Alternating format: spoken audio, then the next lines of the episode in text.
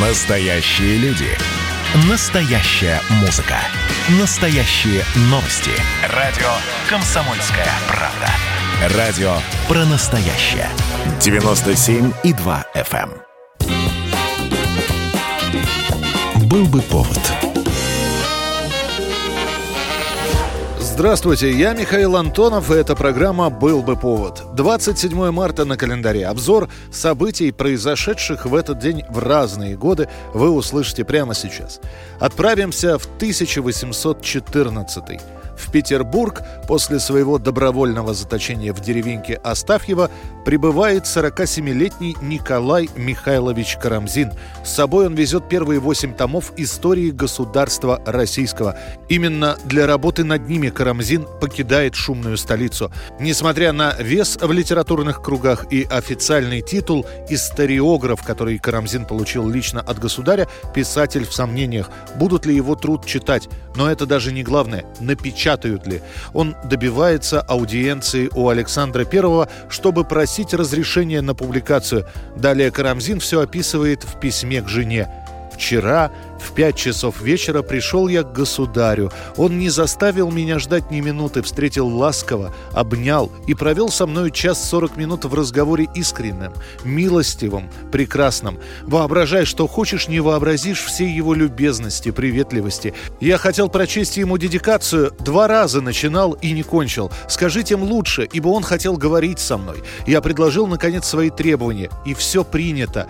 Дано как нельзя лучше. Напечатание 60 50 тысяч и чин, мне принадлежащий по закону. Печатать здесь, в Петербурге. Весну и лето жить, если хочу, в царском селе. Право, он был очень искренен.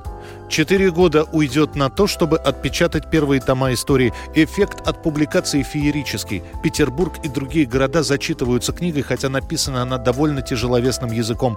По словам Пушкина, все, даже светские женщины, бросились читать историю своего отечества, да то ли им неизвестную. Она была для них новым открытием. Древняя Россия казалась найдена Карамзиным, как Америка, Колумбом. На долгие годы Карамзин – историк номер один в России. 1968 год. Во Владимирской области в авиакатастрофе погибает первый космонавт Юрий Гагарин. Он, наверное, самый популярный человек и не только в СССР. С первого полета в космос прошло уже 7 лет, а его по-прежнему зовут в гости и в очередной раз просят рассказать о полете. Наблюдаю Землю, различаю складки местности, лес, реки, облака. Гагарин не имеет права самостоятельно летать на истребителе, хотя и был заместителем начальника ЦПК полетной подготовки, а поэтому добился направления на восстановление квалификации как летчик-истребитель. И вот 27 марта опытный учебно-тренировочный полет. Все стандартно, но неожиданно во время полета МиГ-15, в котором находятся Гагарин и инструктор Владимир Серегин, сваливается в неуправляемый штопор. Удар о землю был такой силы, что многотонная машина разлетелась в дребезги, как будто хрустальную вазу уронили со всего маху на пол. Оба пилота, ученик Гагарин и инструктор Серегин, погибают. Тот же день создается специальная комиссия по расследованию катастрофы. В лесу под Киржачом, куда упал самолет, оцепление в несколько километров. Берут землю из воронки, смотрят разброс деталей, изучают записи радиообмена. Известно одно, ни Гагарин, ни Серегин не пытались катапультироваться. Наверное, хотели спасти машину. На высоте 4000 метров от них получают последнее сообщение. После самолет снижается до 3000 метров и начинает входить в штопор. Принимается версия. Пилоты уходили от столкновения. Как вариант, на пути полета МиГа-15 оказался шар метеозонда. В тот день в подмосковном Долгопрудном в метеорологическом институте как раз их запускали. По ним следили за погодой и направлением ветра. Через несколько дней два лафета с прахом Гагарина и Серегина захоронят у Кремлевской стены. Говорят, что власти боятся волнений, именно поэтому вокруг Красной площади оцепления пускают исключительно по предъявлению документов. Но волнений не было. Несколько тысяч человек с цветами в руках пришли на Красную площадь, чтобы попрощаться с летчиками. По воспоминанию одного из курсантов, который стоял в оцеплении, лишь один раз в толпе раздалось. «Как вы допустили, что первый космонавт погиб?» На голос сразу заспешили люди из КГБ. Один из них на бегу ответил «Вы кем работаете?» «Пекарем». «А если вас отстранить от работы, будете стремиться назад?» «Да». Вот и он также, летчик, ему надо летать. Отказал двигатель, система. Так ищите, кто за нее отвечал и почему отказала. Криков больше не было, мужчину того увели. Знаете, каким он парнем был, тот, кто трубку звездную открыл. Пламень был и гром замер космодром, И сказал негромко он, Он сказал, поехали, Он взмахнул рукой, Словно вдоль по питерской, питерской Пронесся над землей.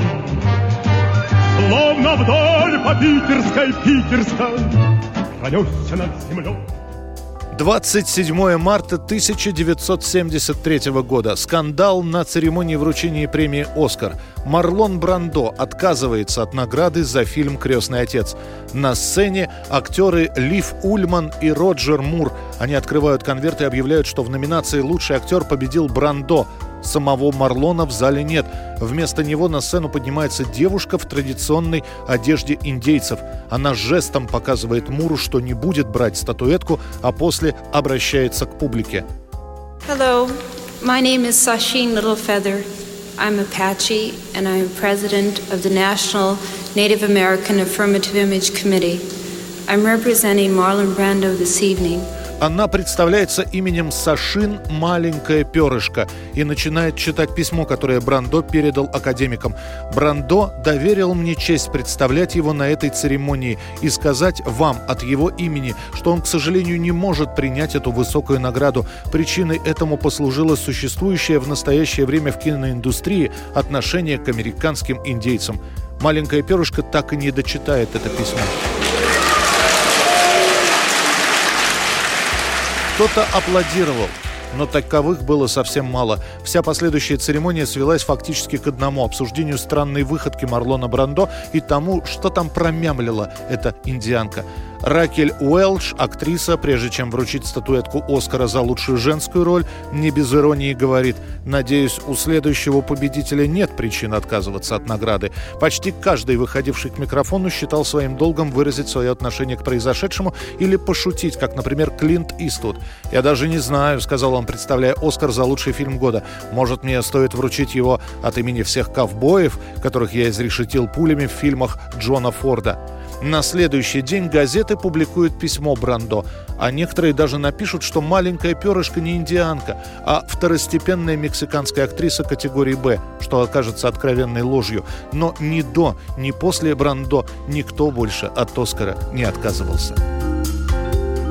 1978 год. Известного музыканта Мстислава Ростроповича и его супругу, оперную певицу Галину Вишневскую, лишают советского гражданства, а чуть позже, слегка запоздав, Ростроповича исключают из Союза композиторов СССР. То ли специально, то ли случайно исключают его из списков советских композиторов в день рождения Ростроповича, 27 марта. Сам Ростропович и Вишневская на тот момент находятся в Париже.